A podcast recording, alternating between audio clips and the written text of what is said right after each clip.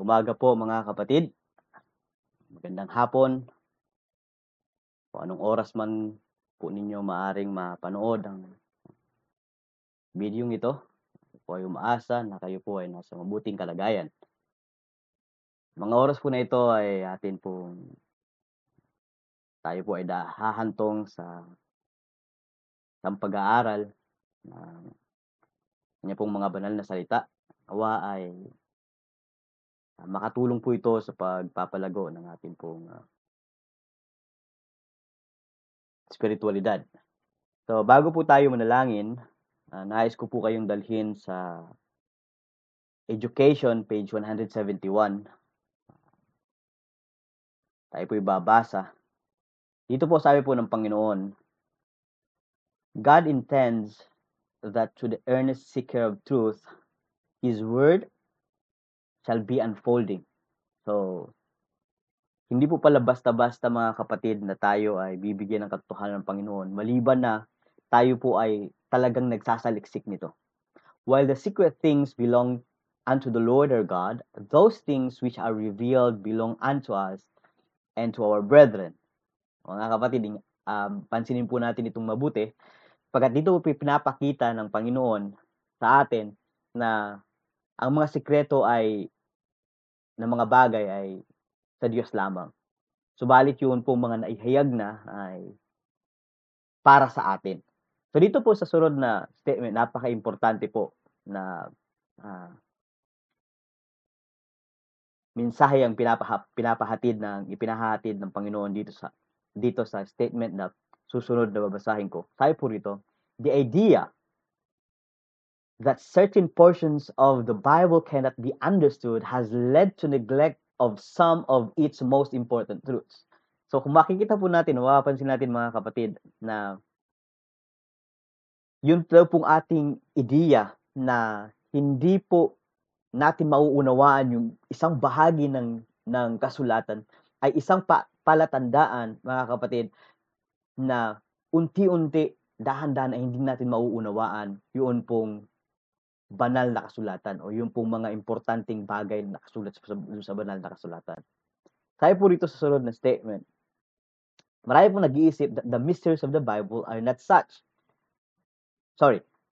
At sinasabi po ng, ng banal na kasulatan na ang ang mga misteryo ng Biblia ay hindi po gayon.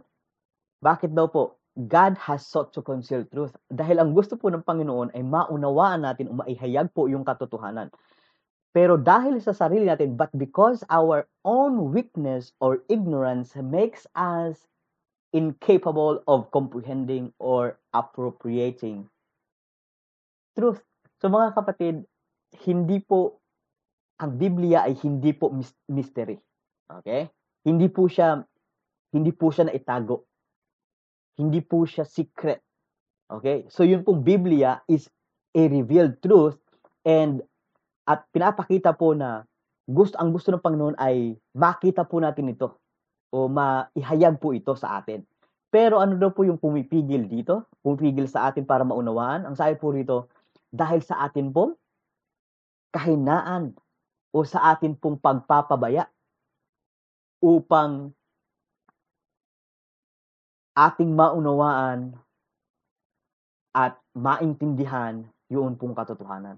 So hindi po dahil sa hindi po dahil sa ang Biblia ay silyado. Hindi po mga kapatid. So sunod po na statement of those sorry, the limitation is not in His purpose, but in our capacity. So, ang limitasyon po pala ay hindi sa kanyang nais, no? Sa hindi sa nais ng Panginoon, kundi saan daw po? Sabi po rito, kundi sang ayon saan? Sa ating kapasidad. Of those very portions of scripture often passed by as impossible to be understood. So yun pong mga bagay na nakasulat sa Biblia na madalas lang nating dinaraanan ay madalas din natin imposibleng yung but imposible nating maunawaan. Pero ang sabi po ng Panginoon, God desires us to understand as much as our minds are capable of receiving. So, ang gusto po pala ng Panginoon, hangga't sa maaari, hangga't sa ating kaya, mga kapatid, ay gusto ng Panginoon na maipakita sa atin o maunawaan natin ang nakasulat dito sa abot ng ating makakaya. So sabi po dito, all scriptures is given by inspiration that we may be thoroughly furnished unto all good works. So mga kapatid, so lahat po pala ng nakasulat sa banal na kasulatan ay ininspire ng Panginoon upang tayo po ay mahubog sa paggawa ng mabuti. Mga kapatid, akin po kayong inaniyahan upang uh, lumuhod, panalangin. Ama naming Diyos na nasa kataasan ka po ng mga langit, kami po humihiling ng inyong presensya. Dalangin namin namang Diyos na kayo po ang sasa amin sa aming pong pag-aaral na ito. Buksan po ninyo ang aming pong mga kaisapan upang sa aming pong pag-aaral ay aming pong maunawaan ang mga bagay na minsang naging lihim, subalit sa pamamagitan ng inyong Espiritu, ito po ay mapubuksan at amin pong maunawaan ang mga bagay nito. Salamat sa inyong pagpapatawad sa aming pong mga pagkukulang at pagkakasala. Ang lahat ng ito ay po sinasamo at tinadalangin sa matamis na pangalan ng aming Panginoong Isus, aming pong tagapagligtas. Mga kapatid, um, tayo po ngayon ay dadako sa pag-aaral ng mga salita ng Panginoon at ang atin pong topiko ay pinamagatang Bashan Hill. Mga kapatid, no? So, Bashan Hill o a place called Bashan Hill. So, mga kapatid, nais ko pong uh, bigyan ng pagkakataon at hiling sa Panginoon na tayo po ay magkaroon ng malawak na kaunawaan patungkol sa mga bagay na ito. So, Sabi po rito sa track number 4, page 7, Now the only safe and sane procedure is to read closely every page of the solemn message contained herein. So, yun pong pinaka mainam at pinaka safe na pamamaraan, mga kapatid, upang ay yung pong pagbabasa ng bawat pahina ng solemne or solemn na mensaheng ito na ibinigay, na isinulat po rito. Let not, pansin po natin ito, let not a line escape your attention. Hindi po dapat o wag po nating hayaan na isang linya ang parang hindi natin mapapansin. No? Isang linya lang mga kapatid, mas malaki pong impact, malaki pong bagay na hindi po natin maunawaan yun pong atin pong pinag-aaralan. So isang uh, linya po na hindi po natin uh, mabigyang pansin, mga kapatid, ito po ay uh, malaking bagay na ma, hindi po natin maunawaan yung mas malaking picture na ibinigay po ng Panginoon. Um, study every word.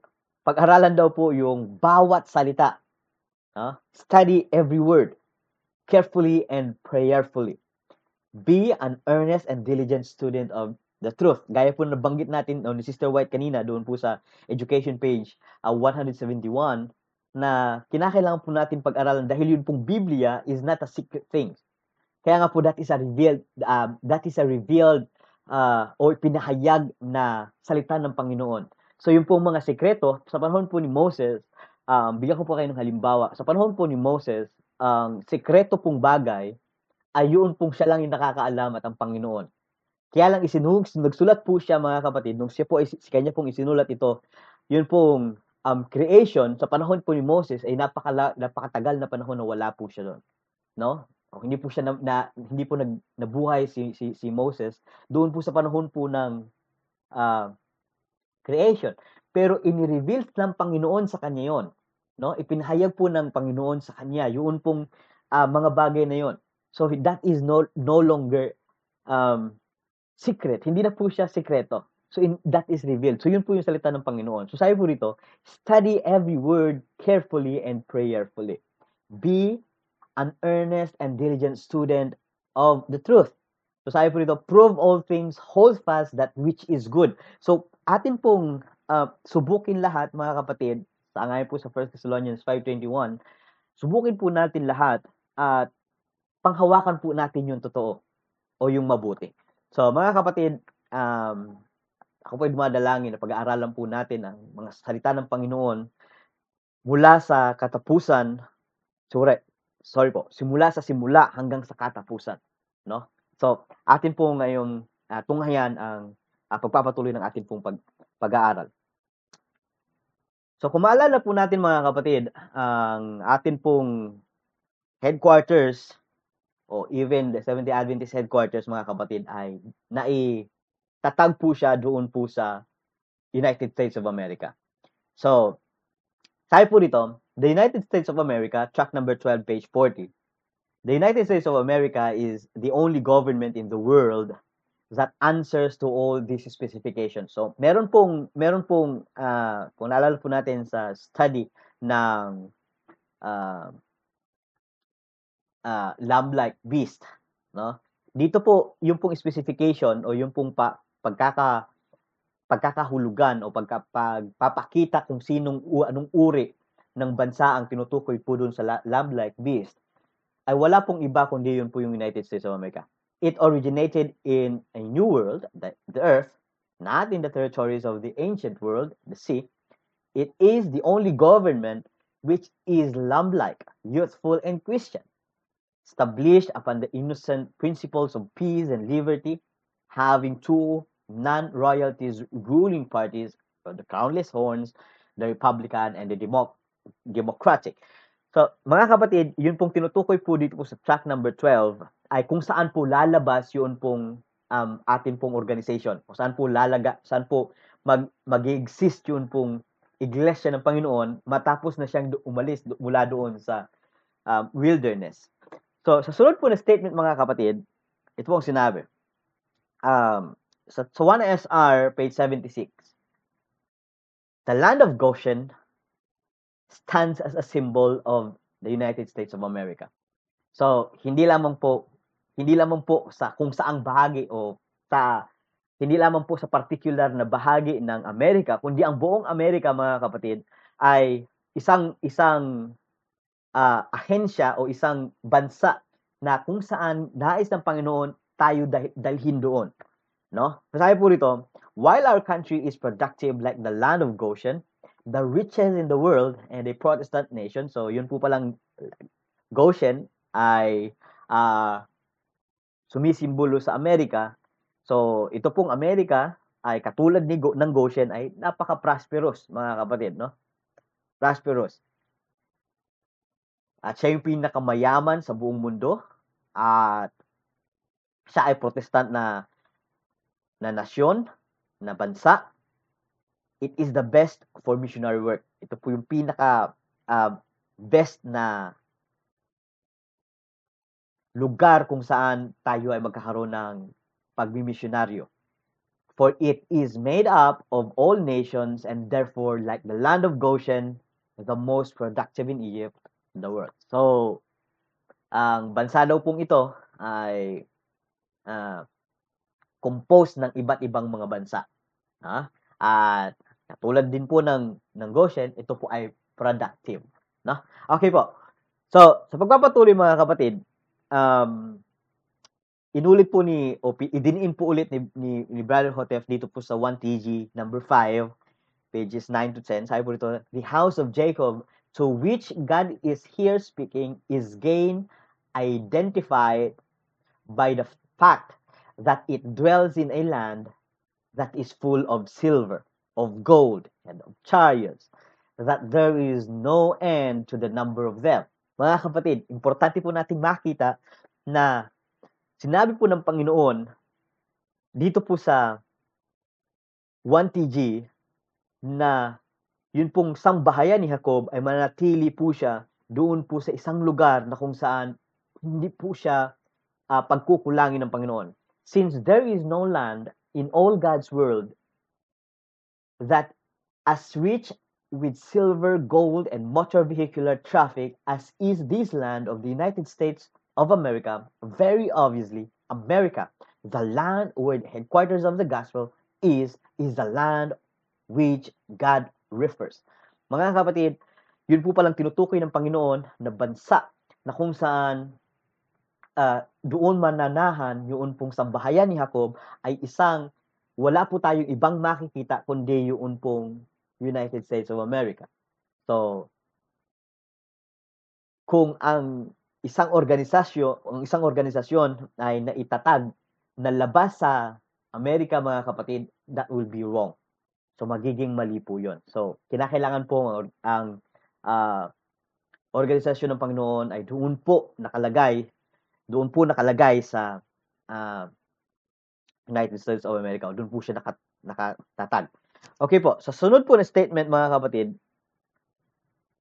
sa, sa Revelation chapter 14 uh, 4, uh, pansayin po natin na ang katotohanan po ay lumalakad, no? Uh, nag nag uh, nagpapatuloy, no? So hindi lang po siya stagnant, hindi lang po siya nakatayo. So, sa Revelation chapter 14 verse 4, kung makikita po natin, these are they which follow the lamb whithersoever he goeth.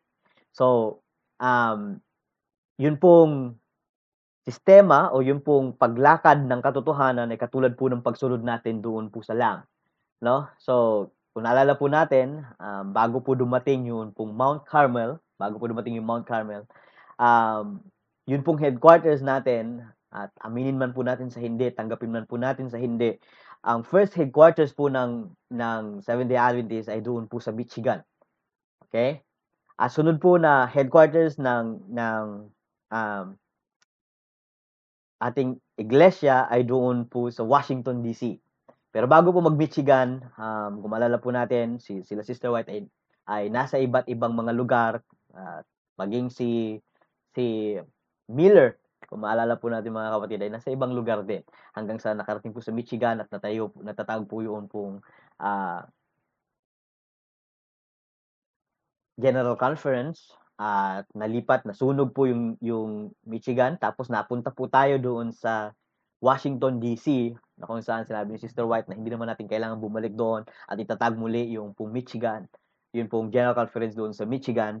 At nakapagdesisyonan po na lumipat doon po sa um, Washington DC.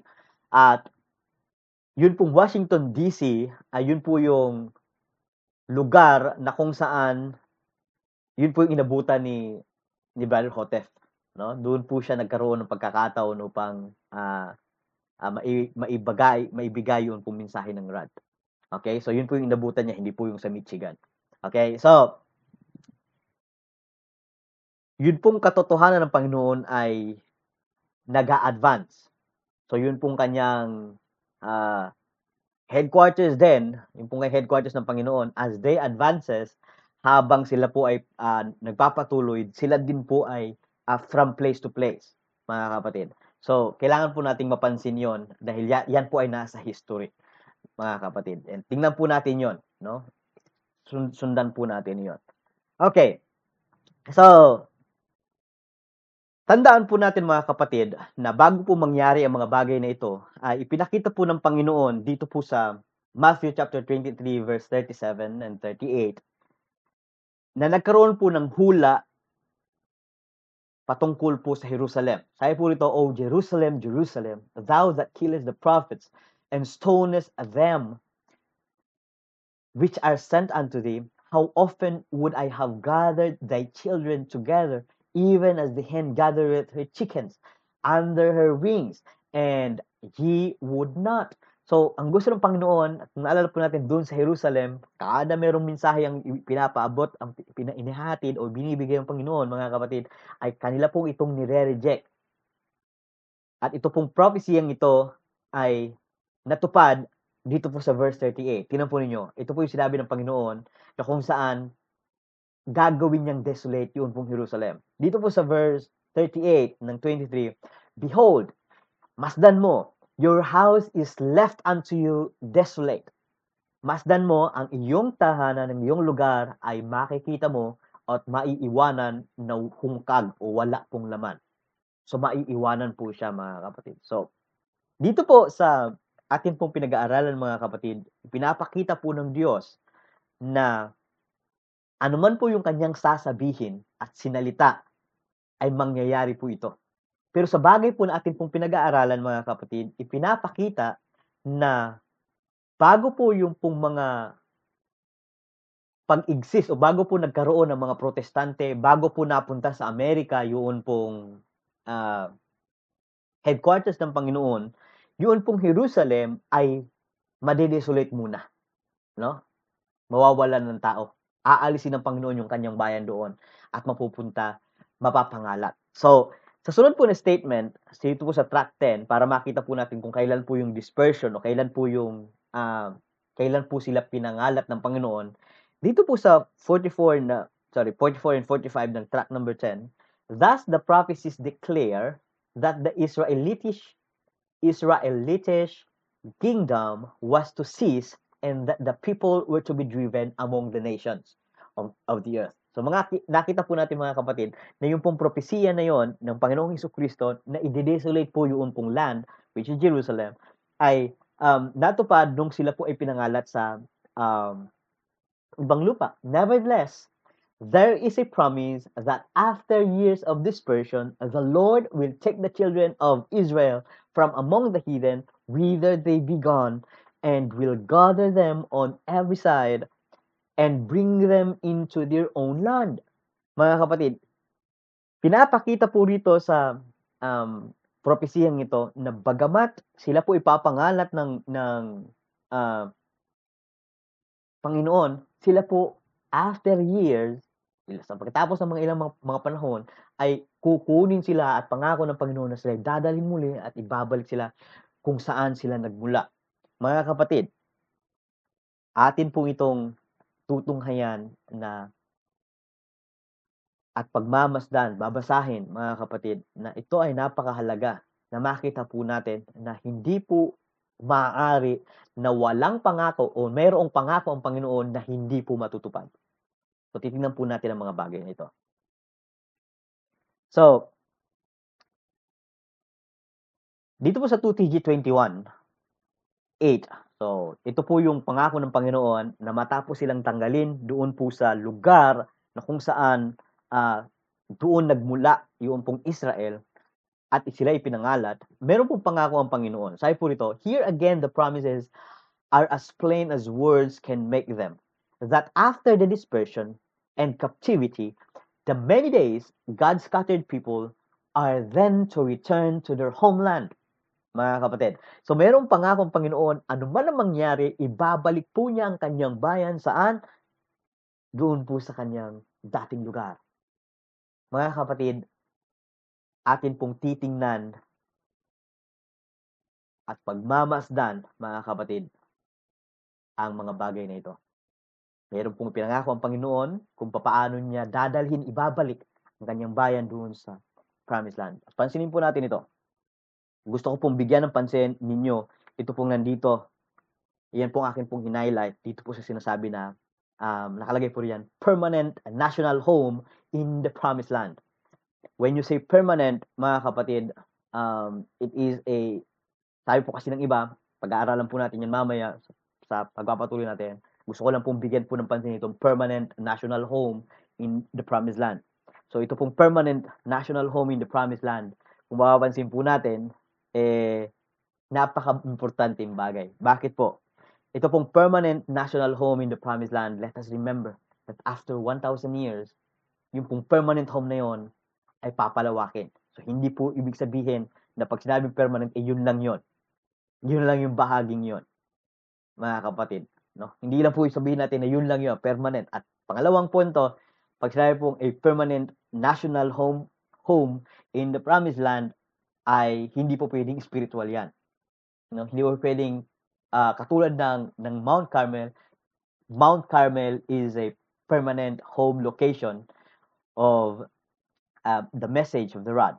So, hindi po ibig sabihin na pag sinabing permanent, eh, doon lang siya habang buhay. No? Eh, hanggang kailan po ba siya permanent? No? Katulad po nitong permanent national home in the promised land, mga kapatid, kung maalala po natin, sang ayon po sa pag-aaral, ay hindi po siya after, what, during 1,000 years, eh, wala po yan. no? Hindi ho natin sabihin permanent home location, eh, wala po 'yan during 1,000 years. After 1,000 years po tayo po ibabalik. So, yun po yung eh, eh, pinapakita po natin. So, hindi po pwedeng permanent ang isang bagay na uh, kung saan ay eh, meron pong duration of time na ibibigay ang Panginoon. So, tuloy po natin mga kapatid. So, pinakita po ng banal na kasulatan o ng inspiration, inspiration reaffirms, muling pinagtibay, ito po yung reaffirms, no? ipinagtibay po ng ng inspiration all God's promises. So, pinakita po doon po sa um, inspiration na lahat po ng, ng mga pangako ng Panginoon, they never fails. Hindi po ito maaaring hindi mangyari. No? Hindi po ito papalya, mga kapatid. So, atin po ipagpatuloy. Sa next statement po mga kapatid. Oops. Dito po sa sunod na statement, ang sabi po ng Panginoon, Clear it is that after the dispersion of the Jews and after the destruction of the old Jerusalem, in the Christian era, the last days, then the last days, then it is that the, the restoration of all things takes place. And the fact that many people shall then join the Lord. The restoration, therefore, takes place in probationary time, in the great and dreadful day of the Lord.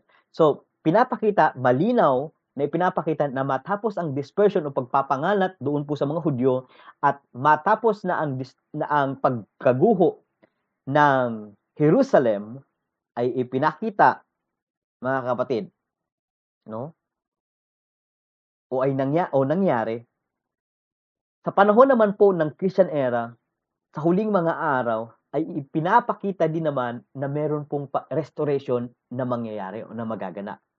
At ito po ay pangako ng Panginoon at hindi po ito mag, mag-fail. Dito po sa next statement, mga kapatid. No, naalala po natin yung po nandun sa uh, Matthew chapter 23, verse 37-38, Behold, your house is left unto you desolate. So kung naalala po natin yung statement na yun kanina sa binasa po natin, ang katuparan po niyan ay noon pong nawasak yun pong Jerusalem at ipinangalat yun pong mga Hudyo.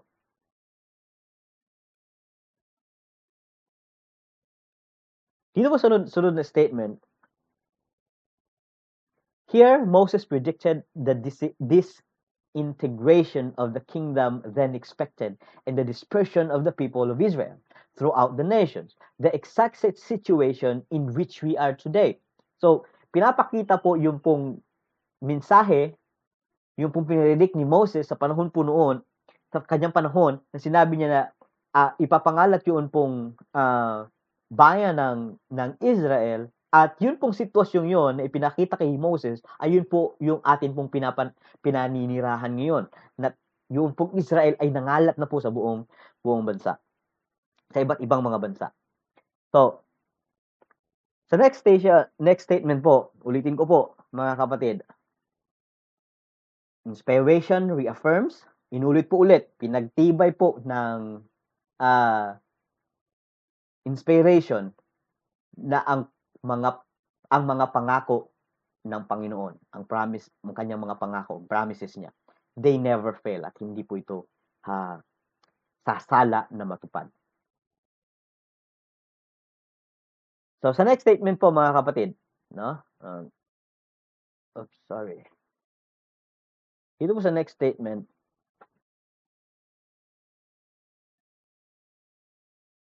Okay.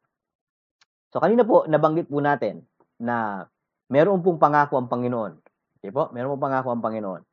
Ngayon, kung meron pong pangako ang Panginoon, titingnan po natin kung ano-ano po yung mga pangako na binigay ng Panginoon. Okay? Dito po sa nasunod na statement, tayo po ng Panginoon, Notwithstanding, the land shall be desolate. So, pansinin po natin yung land na desolate. Ginagamit po ito ng mga ibang mga mga um, rad believers that the land that is to be desolate, ayun daw pong Carmel. Pero hindi po yun yung, yun yung uh, konteksto nito pong um, Micah chapter 7. So, sa susunod po, sa mga susunod na pag-aaral ay atin pong pag-aaralan um, yun pong Micah chapter 6 and 7, yung pong dalawang dalawang chapters na yon at pag-aaralan po natin siya ng uh, tuloy-tuloy. Ibig sabihin, yun pong passages na nandoon ay babasa, pag-aaralan po natin siya isa-isa. Pero dito po muna tayo sa 13 and 14. Sabi po ito, Notwithstanding, the land shall be desolate. What land it is? So, kanina po pinag-aaralan po natin sa takbo ng ating pag-aaral, yun pong the land that is to be desolate and the people shall be dispersed. Yun po sinabi ng Panginoon sa, sa Matthew chapter um, sa Matthew chapter, sorry, mm-hmm. sa Matthew chapter, sorry, sorry, sorry, sorry, sorry, balikan lang po natin saglit yun. Yan, 23, no? 37 and 38. Nasabi po rin, Behold, your house is left unto you desolate. Yung pong statement na yan, mga kapatid, kung ma papansin po natin, ang katuparan po niyan, ayon po sa ating po pinag-aaralan, ay noon pong na-disperse yung pong bayan ng Panginoon. So dito po sa um, dito po sa 1 TG 28, 15 and 16, sabi po ng Panginoon, Notwithstanding the land shall be desolate because of them that dwell therein, for the fruit of their doings So, naalala po natin, no? Sinabi nga po sa verse 37 ng, ng 23 ng Matthew, sabi ng Panginoon, O Jerusalem, Jerusalem, bakit mo lahat ng iyong lahat na pinapadala ko sa iyo, pinapatay mo. So, ganun po, nire-reject ng, ng, ng bayang Israel noon. Kaya sabi po ng Panginoon dito po sa sunod na statement, sabi niya, Feed thy people with the rod. The flock of thine heritage, which dwell solitarily in the wood, in the midst of Carmel, that, that Let them feed in Bashan and Gilead as in the days of old. Mga kapatid, ito pong next statement na sasabihin po ni, ni, ni Brother Hotep is very critical. At dito po natin makikita na uh, hindi maaari na hindi po matupad yung Bashan and Gilead. Na, ang, ang tutuparin lang po natin is yung Carmel. Tinan po natin yung sunod na statement. Before these promises are fulfilled, ano po yung mga pangako ng Panginoon? Yun po yung nandoon sa verse 14.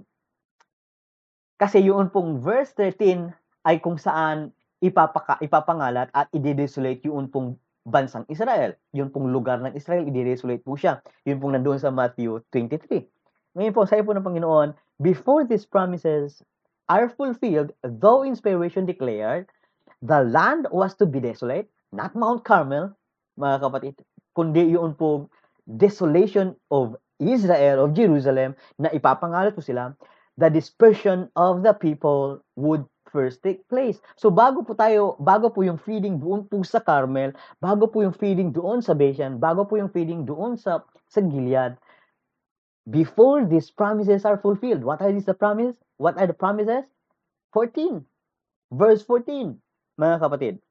Before mangyari yung 14, na ipinangako ng Panginoon na tayo kakain sa Carmel at hayaang kumain doon sa Bashan at Gilead, gaya sa panahon noon, kailangan mo nang matupad ang alin po, mga kapatid? Yun pong this desolation or dispersion of God's people from the land, Jerusalem. So mga kapatid, sana ay maging clear po ito sa atin.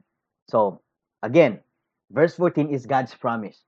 Hindi po pwede na mawala yun pong promise at tatanggalin po natin yung let them feed in Bashan and Gilead as in the days of old. So, again, sa track number 10, no? Sa track number 10, ito binasa natin kanina. So, ang mangyayari po sa bayan ng Panginoon sa panahon ng Israel, tatanggalin sila doon sa Israel, dispersion, the land will be desolate, pero pagkatapos, so there is a promise So, napansin po natin, no? There is a promise. Ito pong, dito po ako nagbabasa. So, tayo po dito, Nevertheless, there is a promise that after years of dispersion, the Lord will take the children of Israel from among the heathen. Mga kapatid, nag-start po yung pagkuha ng Panginoon sa bayang Israel at sa pag-gather niya sa panahon ng 1844 mga kapatid. Nung unang ibinigay ang mensahe sa pamagitan ni Sister White patungkol sa 144,000. At pinagpatuloy ni Brother Hotef at ipinagpapatuloy ng Davidians ngayon. Mga kapatid, may pangako ang Panginoon. Kung ang pangakong iyon ay mangyayari sa panahon na tayo ay nangalat, ang bayang Israel ay nangalat, mga kapatid, hindi sasala ang pangako ng Panginoon doon po sa sorry, doon po sa mhm. Nandun po ako, nakaba bumabalik po yung yung slide natin. Bumabalik po yung slide natin sa Okay. Dito po sa 1TG mga kapatid, no? 28. So, hindi po sasala na yung pong mga pangako rito ay mangyayari after the desolation and dispersion of God's people. Okay. So, again, no? Inspiration reaffirms. They never fail. Mga kapatid, yan po yung nasa 1TG 28. Okay? So, hindi maaari na hindi po matupad ang mga bagay na ipinangako ng Panginoon. Hindi po siya katulad ng tao na magbibigay ng pangako at hindi po ito tinutupad. Okay. Dito po sa sunod na statement, um, gusto ko pong bigyan natin ito ng pansin. Sabi po rito, in the Old Testament time, sa panahon po ng Old Testament, mga kapatid, God gave plenty through His prophets and Christ, that is Joseph. So ito po yung type and antitype sa life of Israel. At si Joseph representing Christ. So sabi po rito, So in the Old Testament time, so sa sinaunang panahon, mga kapatid, God gave plenty through His prophets. Napakarami binigay po ng Panginoon. Um, uh, kasaganaan sa kanyang mga propeta. And Christ, that is Joseph, stored it in the storehouse. So, si, si Joseph po dito, yung sa 7 years of famine and 7 years of plenty, yung 7 years of, of plenty mga kapatid, eh yun po yung Old Testament period. Yun pong uh, 7 years of famine naman is after uh, or yung New Testament period. So sabi po rito, uh, yung imbakan sa panahon ni Joseph, it represents the Bible yung uh, plenty ay yun pong pagsulat ng mga propeta. So sabi po ito, but as we have no record that there was any of the corn left when the seven years of famine had passed, neither was there any shortage. So, ipinapakita po, yun pong seven years of, of famine and seven years of plenty, yung pong seven years of plenty na um, saganang masagana sila Joseph sa panahon po ng Ehipto, no? Saganang-sagana sila Joseph after na kanilang ginamit yung pong grain o yung pong kanilang mga inipon doon po sa 7 years of plenty, kasaganaan, pitong taong kasaganaan, doon po sa pitong taong taghirap or taggutom, mga kapatid, ay na-consume po yung pong tinatawag na lahat ng nandoon sa masagana. So sa ngayon po rito, walang nakasulat, hindi naka-record sa Biblia kung meron daw po o meron daw pong natira after 7 years of famine. Pagkatapos yung 7 years of famine ay meron bang natirang grain or nagkulang ba? Wala pong nakasulat sa Biblia. Dito pinapakita, sabi ni Brother Hote, Therefore, it is plain that all scriptures, tinan po natin mga kapatid, napaka-importanting bagay na dapat po nating makita. Dito pinapakita, therefore it is plain. Dito pinapahayag that all the scriptures are to be understood. Lahat po ng nakasulat sa Biblia ay mauunawaan.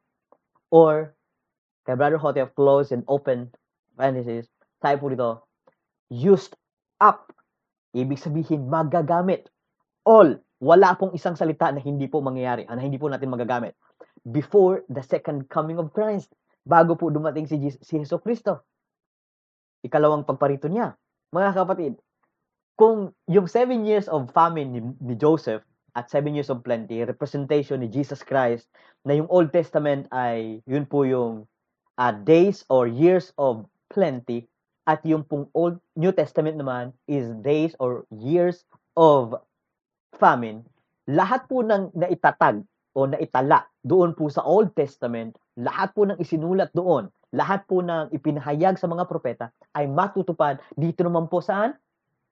Sa panahon ng ah, sa panahon ng New Testament.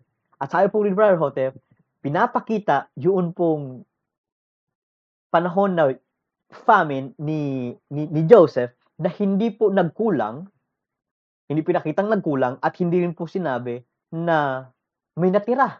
Dito po pinapakita, therefore it is plain that all the scriptures, lahat po ng nakasulat or nasusulat ay mauunawaan o magagamit before the second coming of Christ. Yan po yung napakalinaw na statement mula po sa inspiration. So, hindi po natin pwedeng tanggalin ng isang salita, dalawang salita, apat na salita, upang atin pong masabi na, oh, kita mo, walang sinasabi rito. Yung, yung Biblia ay, o si Brother Hotef ay walang sinabi tungkol sa Bashan, sa Gilead, walang sinabi siya yan, silent siya yan. So, titignan, pero titignan pa rin po natin yan. Pero sa po rito, lahat daw pong nang nakasulat sa Biblia, lahat, wala pong matitira, ay magagamit at mauunawaan natin. So, sunod po na statement mga kapatid. So, again, balikan po natin itong uh, andito sa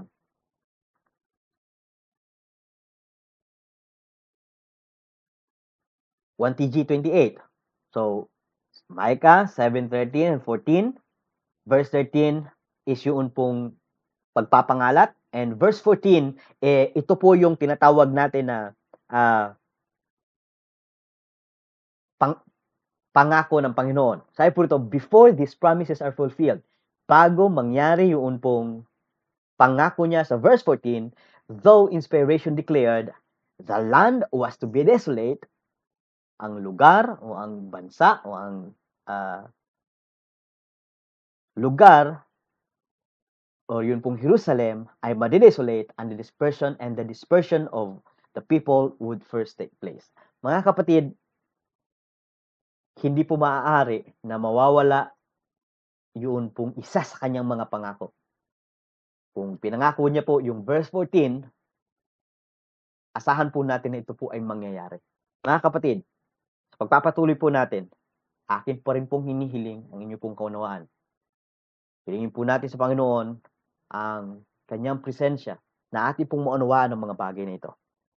Dito po sa next statement mga kapatid.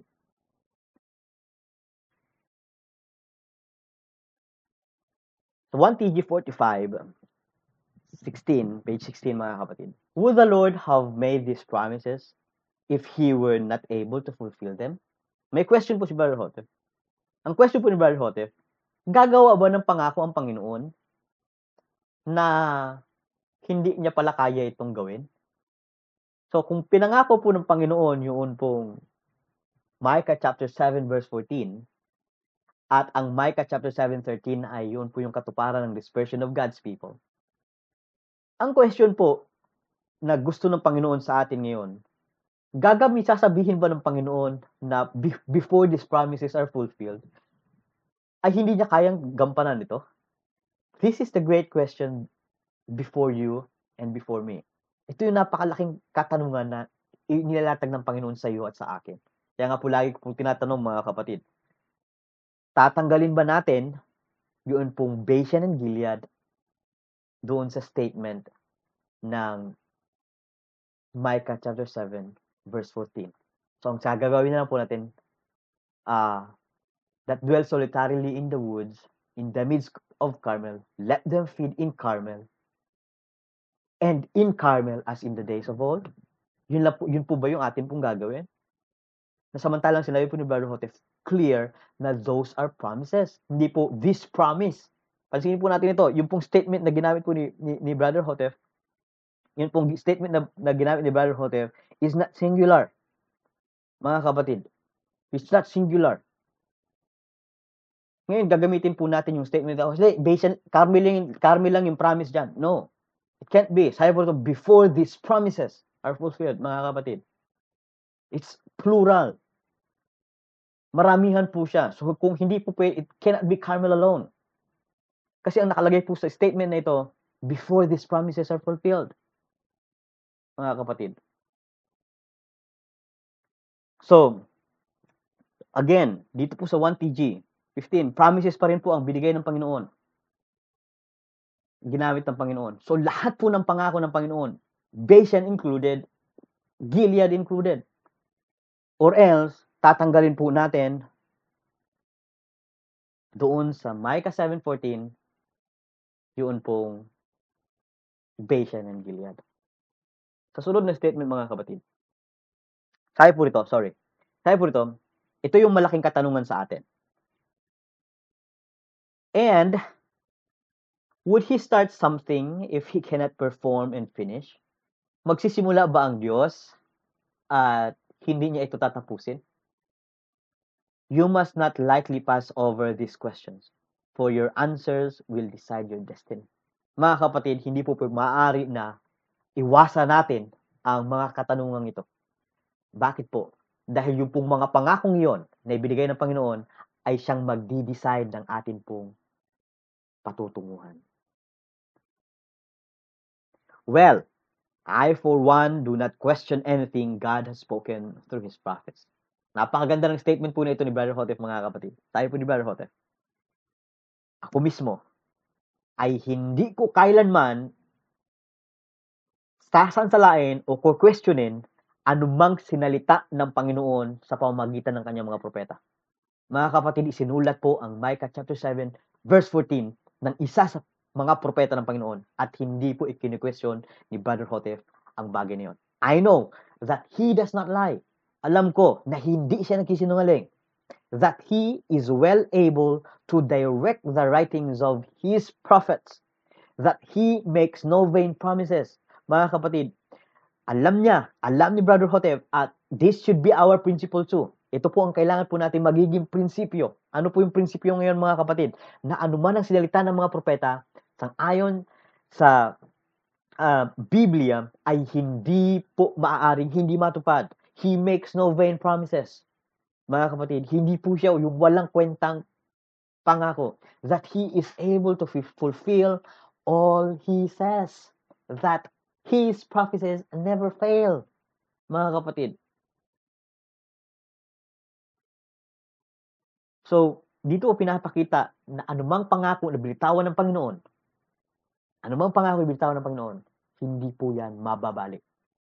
I take the promises of rebuke as readily as the promises of commendation. Mga kapatid, tinatanggap po ni Brother Hotef anumang pangako ng rebuke as readily as the promises of commendation. Anuman yung pangako ng Panginoon, katulad po ng Ezekiel 9. Ezekiel 9 is a promise Sinalita ng Panginoon. And that promise will be fulfilled. And we don't want Micah 7.14 to be fulfilled. All we want is we stay on karma. Yun ang gusto natin gawin, mga kapatid. Pagkapatuloy, I study my duties as laid down by Him with a, as great pleasure as I study the promises of, of glory. Mga kapatid, nais ko pong uh, ipa batid sa inyo na anumang pangako ng Panginoon, whatever promises He had made, anumang pangako ang kanyang binitawan, mga kapatid, ang kanyang sinalita, it will never fail. Hindi po maaari na hindi po ito mangyari.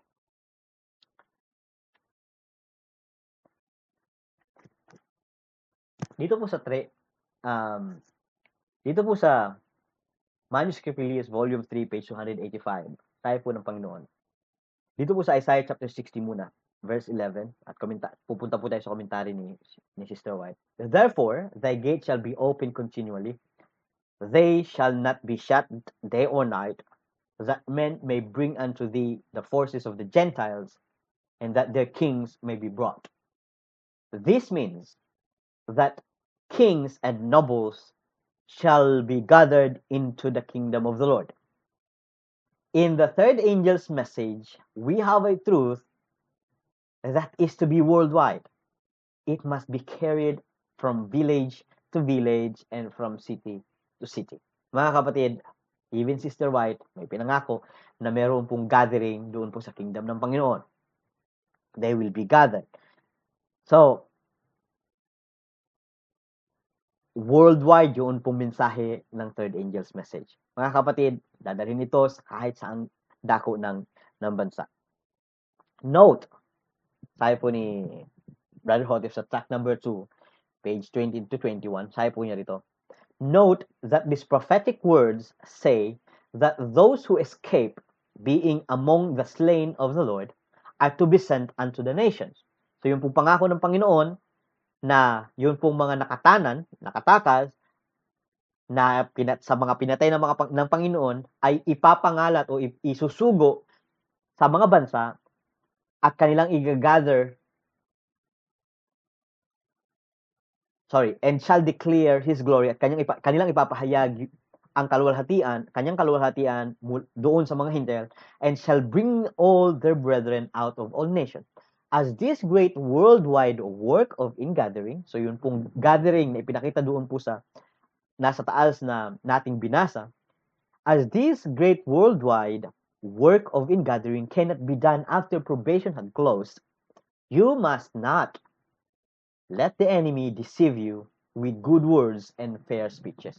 Mga kapatid, Huwag po nating hayaan ang kaaway na dayain tayo na sabihin natin na tingnan po natin no sabihin lang natin ito po yung salita ng ng ng good speeches ang sabi po rito sabi po ng isang isang mananampalataya you see Brother Hotef never said Bashan and Gilead hindi niya binigyan ng kahit anong pansin ng Bashan and Gilead pero sinabi niya sinabi ng inspiration clear sa sinabi po ng inspiration ang sabi po niya before these promises are fulfilled. And Brother Hotep only talks Micah 7, 13 and 14. It's, at ang sinabi po ng Panginoon doon, promises are fulfilled. Ngayon i-apply natin sa Carmel, which is a singular singular word. Singular singular subject. So kung ita-apply po natin yung sa Carmel at hindi po natin isasama yung Bashan, the statement should, must go or must say, yung statement po dapat ang sasabihin po niya ay ganito bago ang pangako, hindi po mga pangako, before this promise are fulfilled, is fulfilled. Is to be fulfilled. So, no? Bago mangyari ang pangakong ito, singular, before this promise, promise is fulfilled, pero ang sinabi po ng statement na, ni Brother Hotep, before these promises, bago ang mga pangakong ito, mga kapatid, before these promises. So, hindi po natin pwedeng i-apply sa isang statement lang o sa isang subject lang. There must be different subjects or objects, mga kapatid. So, kinakailangan makita natin ano ba yung, yung subject doon po sa 14. Ano ba yung pinangako ng Panginoon? That is the feeding. Saan daw po i-feed? Feeding sa Carmel, feeding sa Bashan, feeding sa Gilead. Hindi natin pwedeng let them feed in in if only if only kung ang, ang ating pinag-uusapan lang ay Carmel, kung ang pangako ng Panginoon ay Carmel, it cannot be, it should not be written as plural. Kailangan po singular siya, mga kapatid. So, kaya nga po sabi ni Brother Hotef kanina sa atin pong binabasa, every word ay kinakailangan po nating pag-aaralan. So, nakita po natin mga kapatid, abalik ko lang po, ipo-point ko lang po, before these promises are fulfilled, mga kapatid. So what are the promises? It is the feeding not just in Carmel. Kasi kung pong Carmel lang yung tinutukoy po rito, then these promises here, ito pong promises na nakalagay rito, it should be singular. Kailangan po singular siya. Promise lang po nakal- nakalagay dyan. At ito pong R, kailangan po ay is lang po yung nakalagay dyan. Okay? So, hindi po pwedeng ang promise sa verse 14, ito pong nandito sa verse 14, ang tinutukoy dyan, ay Carmel lang. Kasi kung Carmel lang po yung konteksto nito pong verse 14, kung Carmel lang po yung konteksto nito, ay hindi po kailangan gamitan ng, ng, ng plural form. Okay? So, kailangan, kailangan po natin pag-aralan every word. So, R, ito pong R, ay uh, ginagamit din po siya sa uh, pang plural din po siya, mga kapatid. So, balikan po niya, pwede niyo po pag-aralan ng ang patungkol sa mga uh, salitang ito. So, yung promises is a plural form also. So, kailangan po nating tingnan ito. Okay. So, the next po na statement, mga kapatid.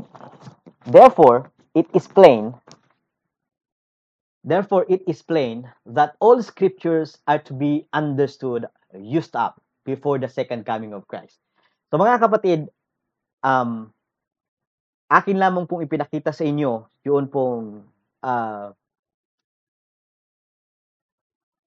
pangako ng Panginoon na hindi po mababali. At isa po sa pangako ng Panginoon ay yun pong nasa Carmel, Bashan, and Gilead. So mga kapatid, sa susunod po natin pag-aaral, ito po ay, kung makikita po ninyo, um, meron po tayong 23, sorry, 202 slides. So ako po ay nasa 23 pa lang, mga kapatid. So, susunod po natin ay pag-aaralan po natin yung pong rest of this, no? Ito pong mga mga pinag-aaralan po natin. Yung rest po ay pag-aaralan po natin sa isa pang pagkakataon at so far ang ating pong pinag-aralan ay yung pong 1 TG28, 15 and 16 na lahat po ng mga pangako ng Panginoon at kanyang sinalita ay hindi po sa asala na ito'y matupad. Yun po yung pinapakita ng ating po pag-aaral mga kapatid. So, katulad po ni Joseph, nung siya po ay nandoon sa Egypt na merong 7 years of plenty, at yung pong 7 years of plenty na yon, sila po ay nagtanim, nag-imbak, nagtanim, nag-imbak, nagtanim, nag-imbak, at nung dumating yung pong famine, yung pong kanilang inimbak, yung pong doon sa pitong taong taggutom ay kanila pong ginamit yon. At wala pong nakatala, sang ayon po kay Brother Hotef, walang nakatala sa Biblia na naubos yon at or nagkulang yon. No? Or may sumobra. Wala pong nakatala sa, sa Biblia. Pero sinabi ni Brother Hotef, ang ibig sabihin nun, ano daw po ang ibig sabihin nun? Dito daw po ay pinapakita, sabi po ng, ah, ng inspiration, ipinapakita na lahat, therefore it is plain, that all the scriptures are to be understood or used up before the second coming of Christ. So wala pong salita ang Panginoon na isinulat sa aklat ng Biblia that is secret. Ang ayon po sa ating prayer thought hindi po siya secret. Bakit? Kasi sinulat na po yun ng propeta. He revealed his secrets unto his servants, the prophets. Mga kapatid, that is already written. Hindi po natin sa pwedeng sabihin na hindi po siya nakasulat. Mga kapatid, sa po ating po pag-aaralan ang pagpapatuloy ng atin pong topikong ito. Sa mga susunod po natin ay makikita natin yung pong location ng shepherd's rod kung saan yung or yung pong feeding, yung pong pangako sa 7:14 ng Micah ay ipapakita po doon kung saan po tayo kakain at paano tayo pakakanin.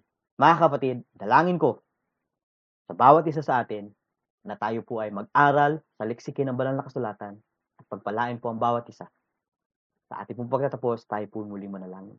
Ama naming Diyos na nakasakaitasan ka po ng mga langit, kami po ay nagpapasalamat sa inyo, sa inyo pong kagandahang loob, na sa aming pong pag-aaral, aming pong nakita,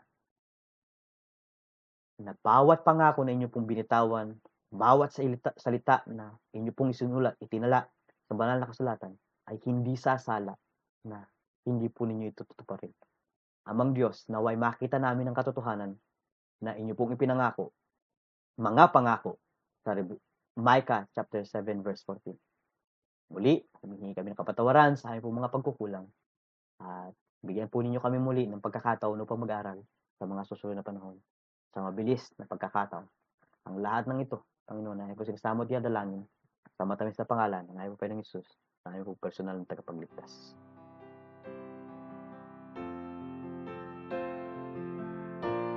Thank you for listening. This has been a production of the Davidian Seventh day Adventist Association. You can find us online at www.bationhill.org and you can call us at 417 835 2162.